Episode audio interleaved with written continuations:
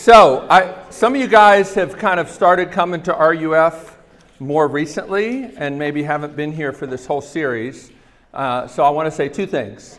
First, you really should join the GroupMe um, because after this semester is over, if you're not on our email list or on the GroupMe, it might be hard for us to let you know about stuff that we'll have coming up in the beginning of the fall. Also, if you're around this summer, we'll let you know about Summer RUF, which will be happening on Tuesday nights most likely at Midtown Fellowship, like we did last summer. Um, so that's one thing to tell you. Um, we hope that we don't like lose track of you over the summer and aren't able to connect with you again. The other thing I want to say is if you've joined this series kind of after we've been going for a little while, then you might have missed this talk that I gave about singleness. And so I want you to know I gave the talk on singleness first, not because singleness is like inferior to marriage. I think one of the hardest things to do when you're talking about relationships is to hold up both marriage and singleness as valid, good callings um, that God has, and that are they're both in their own way really countercultural ways to live. But I know that Christian churches, particularly conservative, kind of evangelical, Bible believing churches, however you want to call them, tend to idolatry, uh, sort of an idolatry of marriage and family. Uh, I've heard people say, for instance, that you know marriage is the foundation of society and the world, and I'm like, no, Jesus is the sure foundation. We just sang about you know the solid rock, and it's not marriage. Marriage points us to the one who has um, promised to marry himself to his people. And as we're going to see tonight, marriage is one of the ways that God teaches us about his love. It's a beautiful way. But it doesn't mean that everybody should be married, and if you're not married, then you get God's plan B. Um, so I, I, hope you understand that. Jesus was single, Paul was single, though he probably was married beforehand. We don't know uh, how he ended up single. Either his wife died or she left him when he became a Christian. It's hard to know. Um, but singleness is a valid calling. I myself was single into my 30s, and um, there are things that you can do for the kingdom as a single person that are harder to do as a married person, and vice versa. Um, so I just want you to know that. If you want to go back and hear that message, then uh, it's on the Belmont RUF podcast. Um, so I podcast all those messages, and I think I'm caught up even from last week, right? All right, so tonight, though, we're going to look at marriage, God's design his good design for marriage. We're going to look at how God has given marriage as a way to teach us about his love. We're going to talk about how marriage can be uh, for the good of the kingdom. Seek first the kingdom still applies as an overarching command to single people and to married people. And then we're going to talk a little bit about some kind of practical stuff uh, at the end. All right, you ready? So, to get into this, um, I love this quote by Tom Smith. He's at the University of Chicago. He said this a number of years ago. He says, If there was a product that you could offer to the marketplace that would let you live longer, be twice as happy, and have better and more frequent sex, you'd probably earn billions of dollars. And there is such a product. The product is marriage. So, even in talking about marriage, you actually have to come across, against some stereotypes, particularly from the media, uh, about how, particularly, like, did you know that married people have more, better, and frequent sex? All the statistics, all the polls bear that out, have for years and years and years and years. You would not get that message from the media, certainly, right? So, even in talking about God's good design, we're having to come against maybe some misunderstandings about the alternatives and how they're not all they're cracked up to be. But most everybody in here is still single, so I don't have to tell you that, right? Um, Let's read what Paul has to say about marriage. It's in Ephesians chapter 5. It's on that paper if you're following along. I'm actually going to read verse 1 of chapter 5 and then jump down to verse 20. Now, I know if you were looking at a Bible, even a Bible on your phone, that there's always like a little break at verse 21. That's really a bad place to put a break. Those little breaks, those little subheadings, like uh, husbands and wives that usually are there after verse 20, before verse 21. Um, those are the, not in the text of the scripture. Those are put there by the editors and the translators to help you kind of follow along. But that's a really bad place to put this one. As a matter of fact, I always refuse in a wedding to read Ephesians 5 21 and following unless we read verse 20. Because you really miss the point if you start with, Wives, submit to your husbands, and you cut off what he says before, which is submit one to another.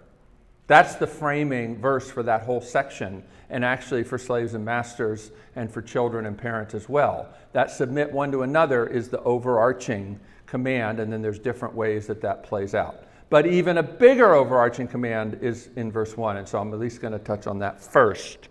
This is God's word. Therefore, be imitators of God as beloved children, and walk in love as Christ loved us and gave himself up for us, a fragrant offering and sacrifice to God. One of the things you'll see as we read in the Bible, particularly here in Ephesians, is that God never just gives us bare commands. They're always anchored in something He's done or something about who He is. We are to imitate God as beloved children, walk in love as Christ loved and gave Himself for us. And that continues all through this passage. Jump down now to verse 20. Giving thanks always and for everything to God the Father in the name of our Lord Jesus Christ, submitting to one another out of reverence for Christ. Wives, submit to your husbands as to the Lord. For the husband is the head of the wife, even as Christ is the head of the church, his body, and is himself its Savior. Now, as the church submits to Christ, so also wives should submit in everything to their husbands. Husbands, love your wives as Christ loved the church and gave himself up for her, that he might sanctify her having cleansed her by the washing of water with the word, so that he might present the church to himself in splendor, without spot or wrinkle or any such thing, that she might be holy and without blemish. In the same way, husbands should love their wives as their own bodies. He who loves his wife loves himself, for no one ever hated his own flesh, but nourishes it and cherishes it, just as Christ does the church because we are members of his body. Therefore, a man shall leave his father and mother and hold fast to his wife, and the two shall become one flesh. This mystery is profound, and I'm saying that it refers to Christ and the church. However, let each one of you love his wife as himself, and let the wife see that she respects her husband. So, as we dig into this, the first thing is that marriage is God's idea. And it exists first to proclaim that God Himself is a faithful spouse. Now, Paul um, quotes Genesis here. Uh, I think that's interesting, even though it was, you know, millennia before the days of the Greeks and Romans, and their culture was pretty different from the Jewish culture. Still, Paul thinks that what God said in Genesis is relevant. And so do we today. And part of the reason is because Jesus says that this passage is still relevant and has much to teach us. Why is that? Because God created marriage as a way to teach us about his love, as we'll see later. He is a faithful spouse. We saw that in Hosea. It's not just the promise that he will put an end to war and make a covenant with all of creation, bring healing to the earth, but over and over he says, I will betroth you to me. One of my favorite verses in the Bible. If you get this verse, you go a long way towards understanding the heart of Christianity. It's Isaiah 54, verse 5, where God says, Your Maker is your husband, the Lord of hosts is your name. And a lot of the problem I think people have in trying to understand what Christianity is really about is they think of God as either the one who made us and rules over us, and therefore we need to grovel uh, in front of him, or they think of him as just the one who loves us so much he doesn't really care how we live. Of course, I don't know anybody that loves and doesn't care about how you live right? But the Bible doesn't say you have to choose one of those. It actually says you don't understand who God is if you think He's one or the other. Your Maker, the one who made you, the one who said, This is how I made you to live, this is how I made you to flourish as a human being, is the one who marries Himself to you and loves you passionately. Didn't just create you to be His little worker bee, didn't just create you so that He can sort of just be checking off a little list like Santa Claus whether you were naughty or nice, right? And that goes a long way, I think, to correcting maybe the way a lot of religious people understand God and understand Christianity. This marriage idea is really important. That's why Paul says in verse 32 I am talking about Christ and the church. Well, of course, he's talking about both. But the point is, which is primary? Did God look down and see, oh, look at these these human beings, this quaint little custom they have where they like to commit to each other and go through all this rigmarole um, and, and, and whatnot. I think I can use that as an illustration. No, that's not actually what the Bible says. The Bible says that God created marriage to teach us about His love. Marriage is to model God's faithfulness. That's why um, divorce is so grievous. I'm not saying that there aren't times when it is allowable, but it's always grievous, right? Because the intention of marriage is to show God's faithful love. Marva Dawn, Lutheran theologian who's passed on now, but I, I, love her in so many ways. She says the main purpose of marriage is to display for all the world to see the mystery of Christ's fidelity to and saving work for his bride through hell and through high water. That means marriage is a signpost. This is one of the more important things to understand as well.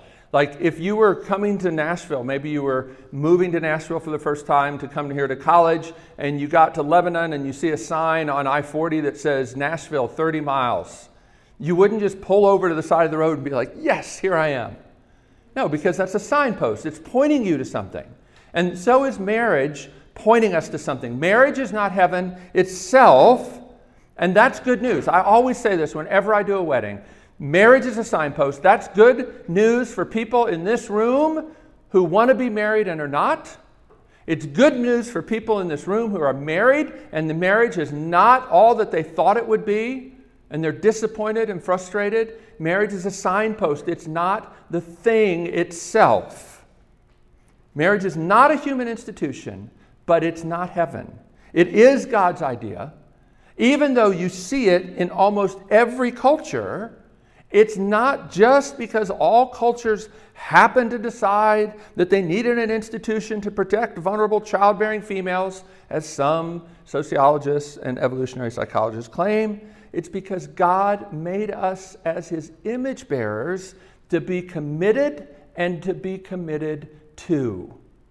And what the Bible says that we all actually come from a pair of humans who had a perfect relationship with God. Of course, you would expect to see the vestiges of that, sometimes pretty distorted, but still the glimmer of truth kind of pass through into all different cultures.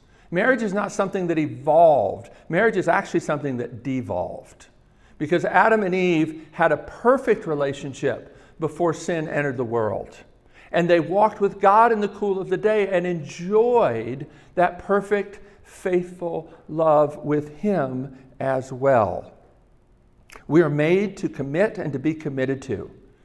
We have, are. It's just the reality of God's design. And even when we try to push back against the way God made us, there's something about us that still resonates with what we were made for. Now, you need to understand this, though, that the Bible's teaching on marriage was countercultural in its day.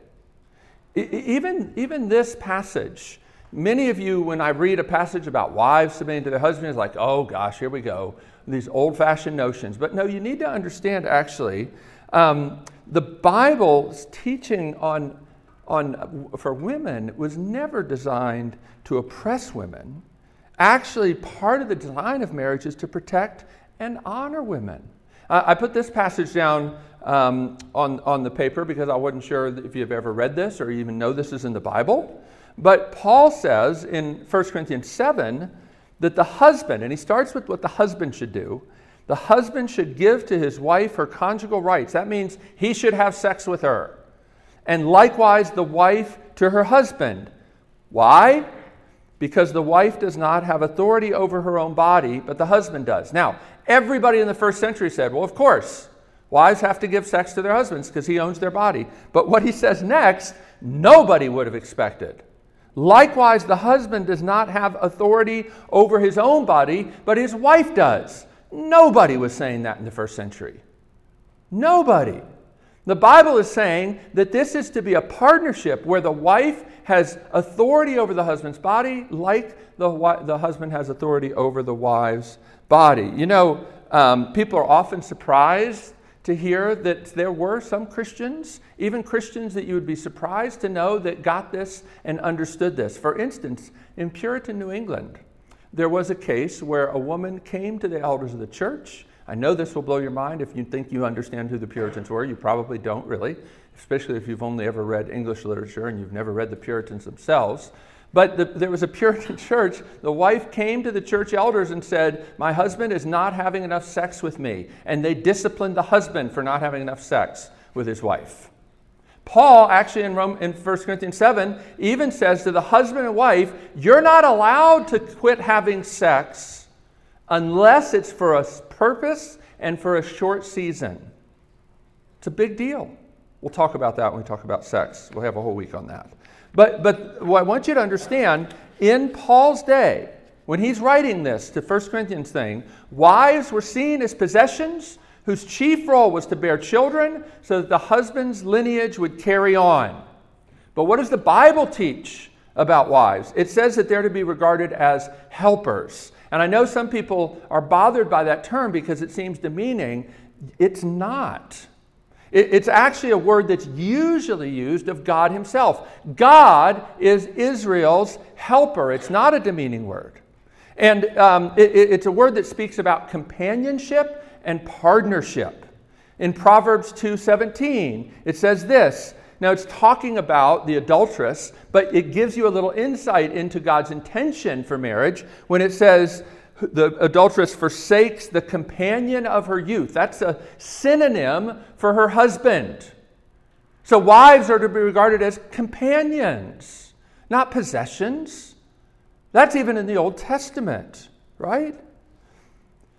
Psalm 55 uses this word for one who is our closest friend with whom we enjoy sweet fellowship. Becoming one flesh is way bigger than just sex. And look at this passage. If you've never read this, this might blow your mind. Deuteronomy, verse chapter 24, verse 5. If a man has recently married, he must not be sent to war or have any other duty laid on him. Why? For one year he is to be free to stay at home and bring happiness to the wife he married. That's in the Bible. Right? And who's the one who is to benefit from that? The wife. So the Bible has a lot of countercultural things. Has marriage, particularly in Christian settings, been used to oppress women? Absolutely. But it was never intended that way. And sin needs to be called sin. Don't throw the baby out with the bathwater. Another thing to understand about marriage, the biblical idea of marriage. And you see this in verse 31, where Paul says, Therefore, a man shall leave his father and mother and hold fast to his wife, and the two shall become one flesh. Marriage is a covenant commitment, not a contract with loopholes.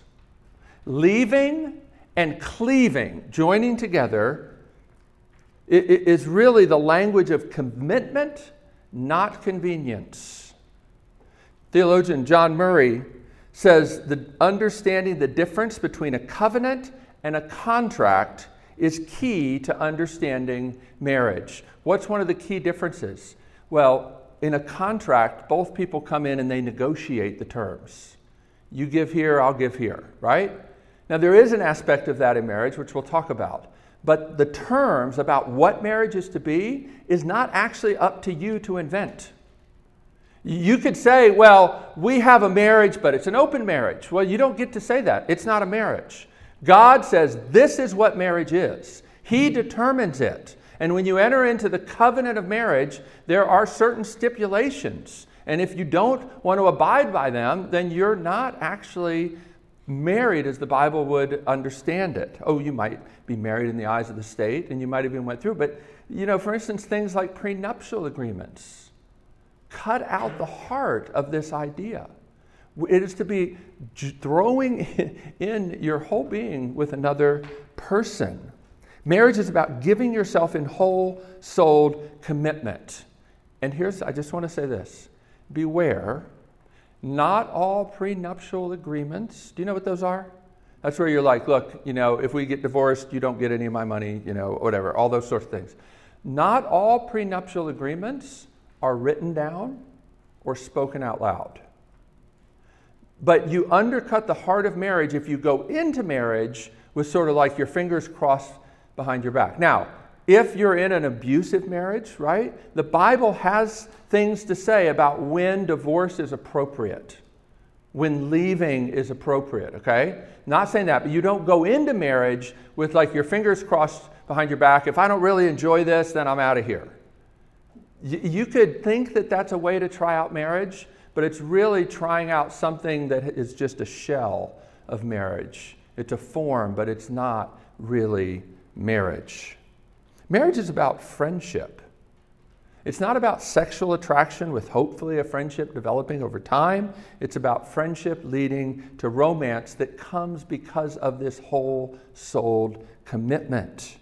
It's about partnering together to become one flesh but again, in the Bible, one flesh doesn't just mean your physical body, it means joining together. And you see this actually with Adam and Eve in the garden. They are told together to glorify God by taking the cultivated part of creation, the garden, and extending it. They were to do that together as partners. We'll talk about that in a bit when we talk about the kingdom. So that's the first point. Marriage is God's design, and it's a good design. The second is it teaches us about the gospel and is one of the ways God helps us deal with our brokenness and our selfishness. Again, as I said, there are no bare commands in the Bible. And what you see here, like Paul, all through this passage, like sometimes you're not even sure is he talking about Jesus or is he talking about husbands or wives? He kind of goes back and forth. Again, because the marriage is the kind of the paradigm for, for what marriage is to be like, but also the sacrifice of Christ is the model for how husbands are to live. What Jesus has done for us is to set us free to love one another. All throughout this passage, Christ's sacrificial love for his church is the model for how men are to love their wives. But this is actually true for all relationships.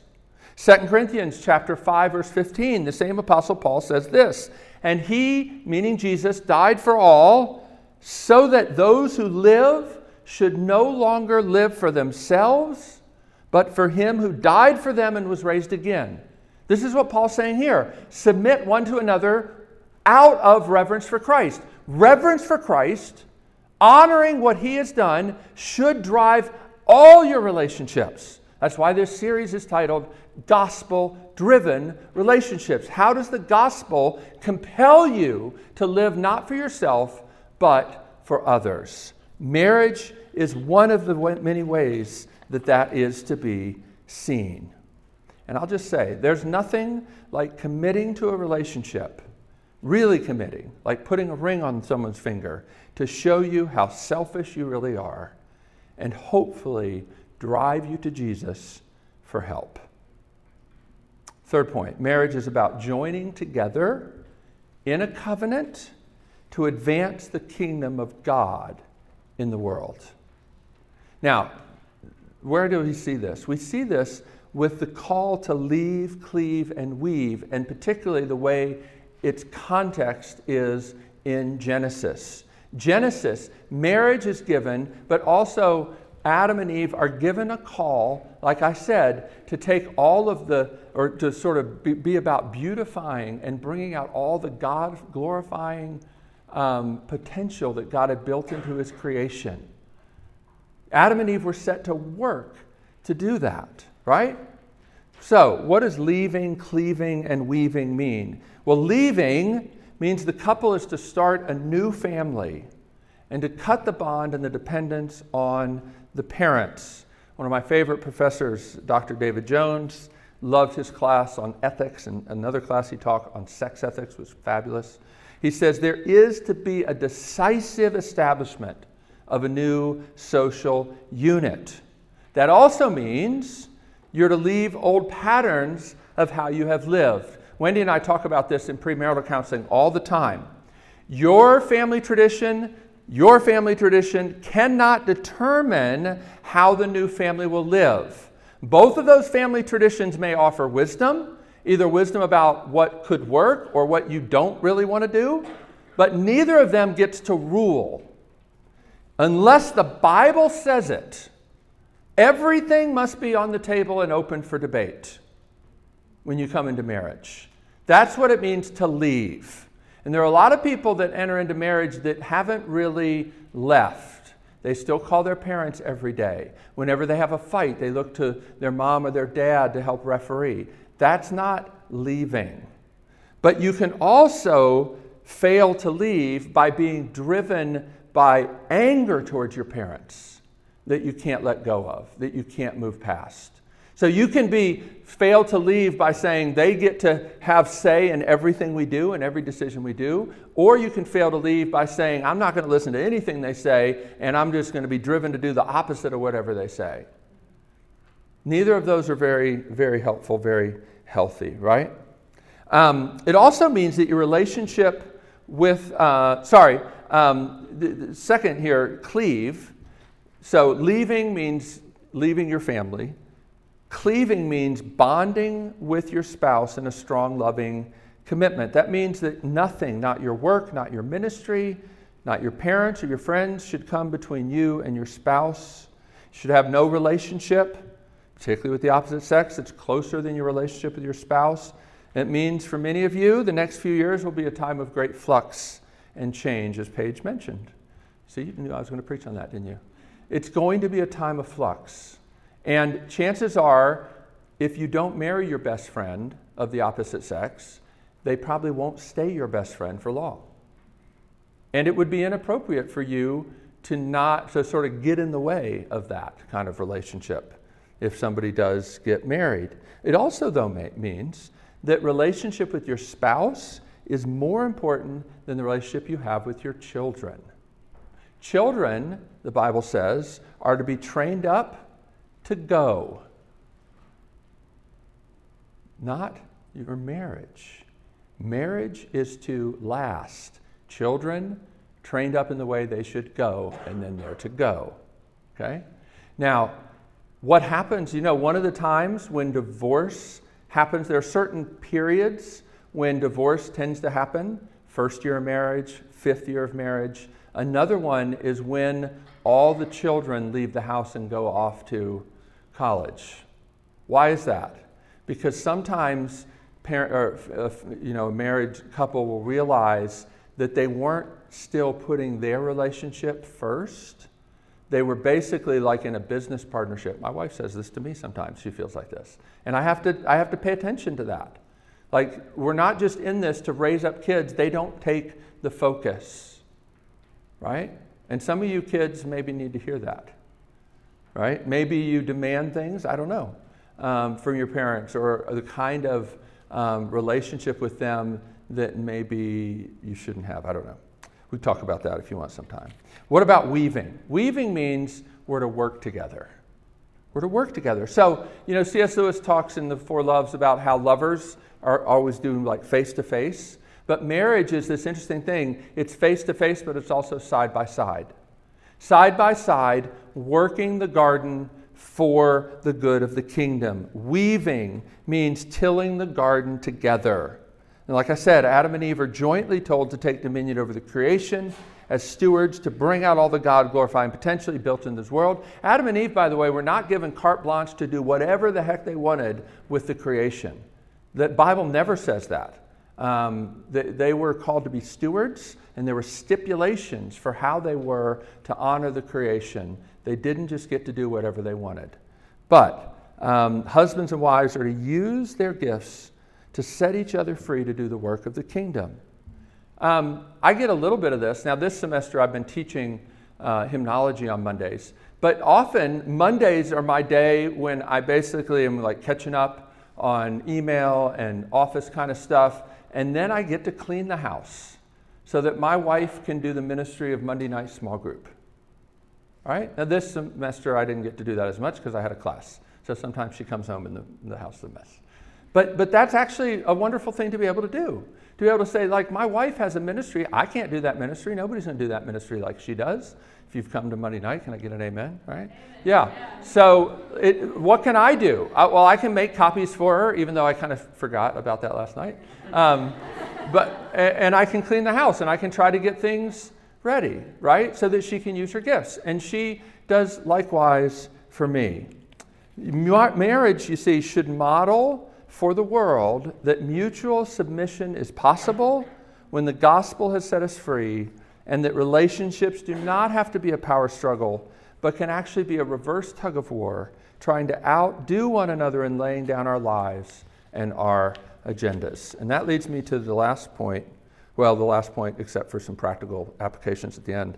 Marriage exists for more than just two. So if you ever come to a wedding that I do, this is kind of my little sermon that I, that I do at every wedding. Marriage is for more than just two. It's not about just finding one other person so that you can huddle together with this other person and just tune out the rest of the world forever.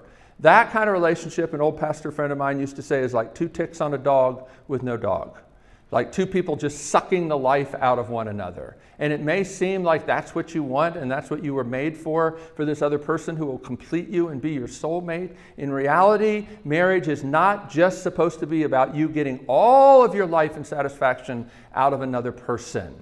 It really is for more than just two. Marriage does not exist as an end to itself. Even your closest relationships are to be a kingdom resource to be used for God's glory. Relationships are that way. They're one of God's greatest gifts, but here's the thing about God's good gifts the greatest gifts often make the most powerful idols. What does that mean? If you look to them for life itself, rather than as good gifts of the one who loves you, namely God, if you disconnect the giver of the gifts from the gifts themselves, and rather looking to them to help you remember how good and loving God is, you instead look to the gifts and try and get life out of them, they will break. They will break. Marriages become idolatrous when they exist for themselves rather than for the larger purpose of advancing God's kingdom. But that does not mean your marriage should be an excuse for you to become workaholics for the kingdom. We have a calling to keep our marriages alive, not just for our own enjoyment, but because our world and the church needs to know that the gospel makes a difference. I like this quote from William Doherty. He says, When I started out as a marriage therapist in the 1970s, I took the attitude that if somebody was thinking of getting out of a marriage, it was my job to help them figure out what was best for them as an individual. When they said things like, Well, I'm not so sure if I'm being fair to the kids. I and a lot of my colleagues said, well, the kids will be fine if you're fine. A lot of you know that that's not true, right? Do you do what you need to do for you, is what I would say. Where are you going to be happiness? Now I've realized that marriage, once you're in it, is not just a private lifestyle. There are a lot of stakeholders in it. Obviously, your spouse is a stakeholder and your children, but not just your dependent children, even your grown children, too. There's also your extended family, common friends, and a faith community if you're in one. I see marriage now much more as something embedded in a community of people, all of whom have an interest or stake in the marriage. That's one of the reasons that divorce is so devastating. And it, and it really is, right? And I know that many of you know that firsthand. But I also want to say that God has the power to break generational patterns, right? Does. But to live in a way that your marriage is for more than just the two of you, I always say this that means you need more than the excitement of one day. When Wendy and I um, were going to get married, I remember one of the first things the guy who did our premarital counseling, Mike Smith, said uh, during this engagement season spend as much time working on your marriage as you do your wedding. Because so many people focus on the wedding. Whenever they have time together, they're doing wedding stuff. To where the time to, to get married and then, you know, presumably have sex for the first time, they feel like they don't even know each other anymore because all they've been doing is working on wedding stuff instead of like getting to know each other like they were doing when they were dating. Don't want to do that. right? Marriage is to, is to, is the wedding day is not big enough, no matter how amazing it is, no matter how much money you spend on it. It's not big enough to propel you to carry you through 20, 30, 40, 50 years being married to another sinner. No day can do that. So I always say this we don't dress up you know, like this. We don't go through all this hoopla, just hoping to lift your emotions to such a fevered pitch that it will just carry you through forever. And it's like I told you, I think I mentioned this a couple weeks ago. Like, I've, I don't think I've ever had somebody write their own vows because when people try to write their own vows, they never write vows. They always write how they're feeling at the moment. And how you're feeling at the moment is not big enough for marriage. You have to have something bigger. You take vows. And that's because marriage is hard.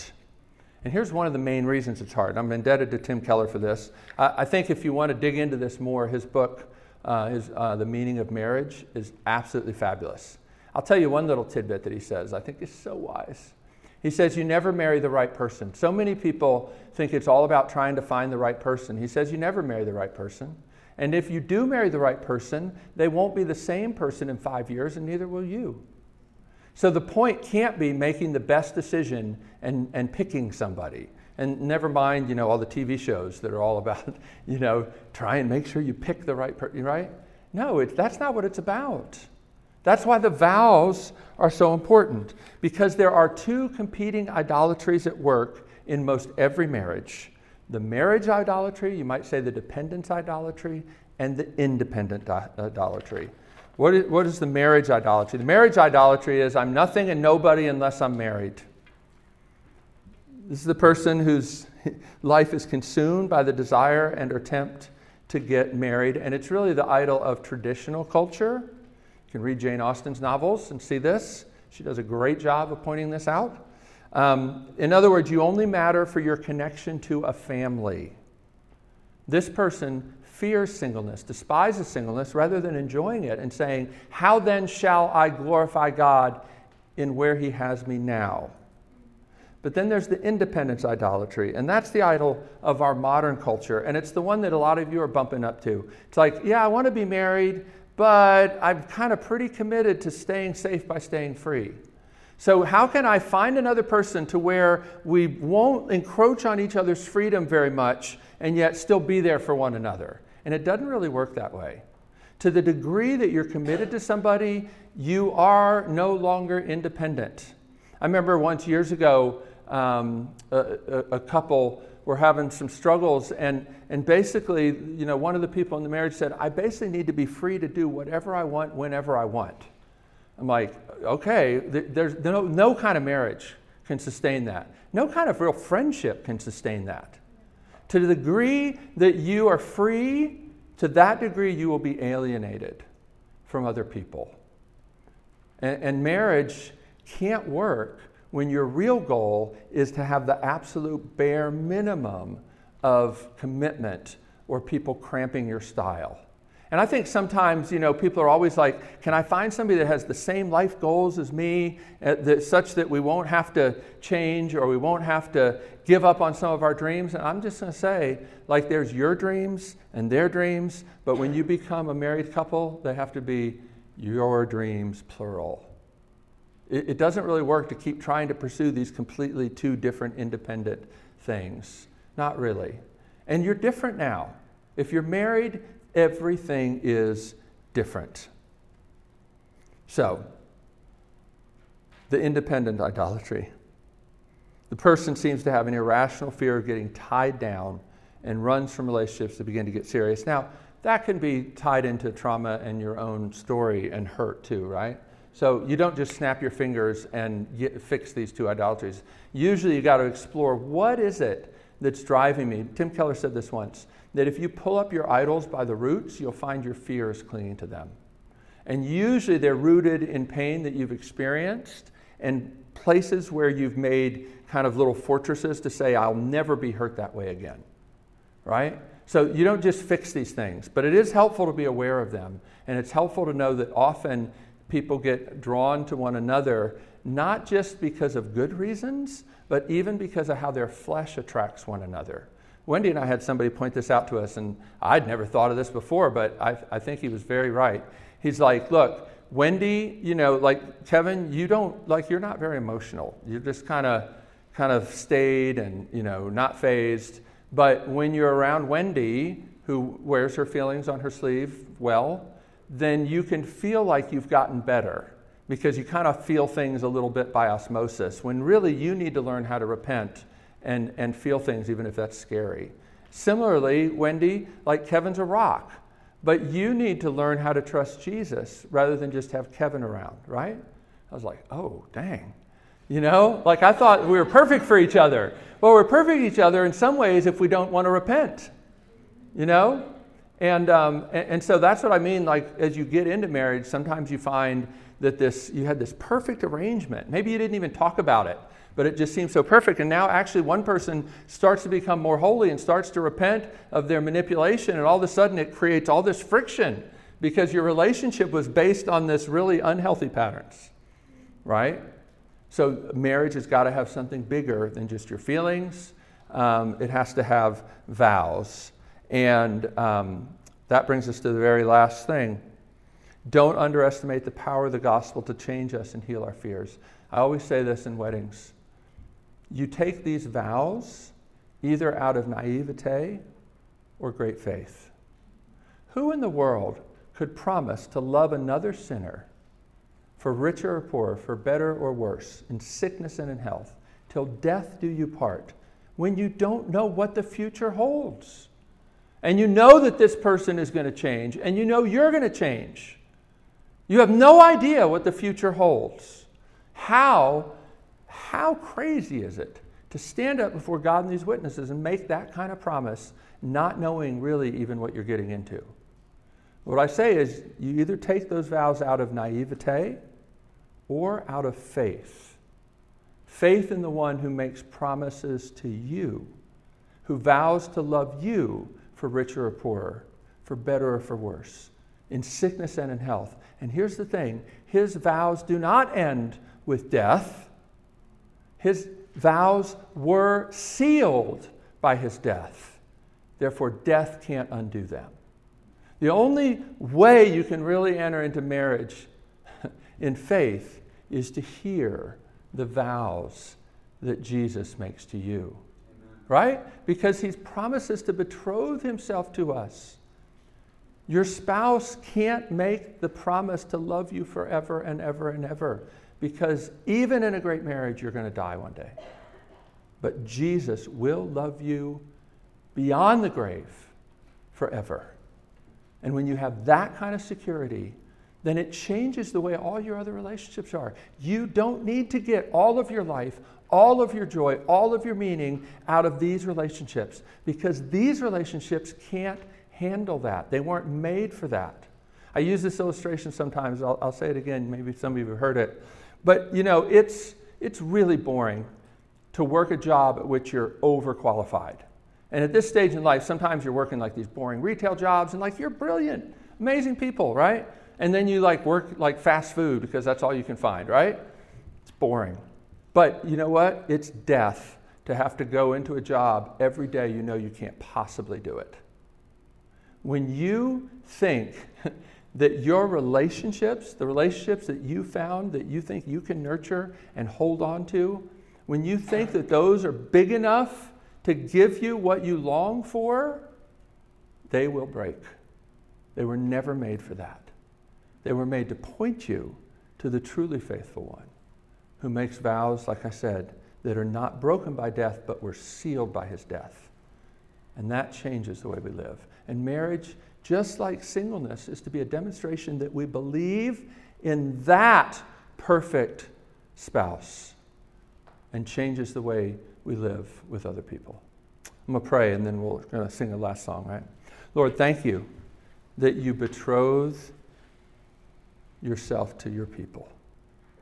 And Lord, I think about that passage and the fact that it's in the book of Hosea, a book where God tells his prophet to go take back his adulterous wife over and over and over again. And you say that's a picture of what it's like for you to be married to us. Lord, we think so highly of ourselves. Lord, thank you that you love us in our brokenness, in our fear, in our adulterous ways. May you heal us as we embrace and submit to the love you have for your people. In Jesus' name, amen. I'll say one thing as they're coming up about submission. Uh, one of my professors in seminary said, you know, submission in my marriage, basically, leadership in the Bible is always about bearing burdens. Leadership is about bearing burdens, it's not about getting to be in charge.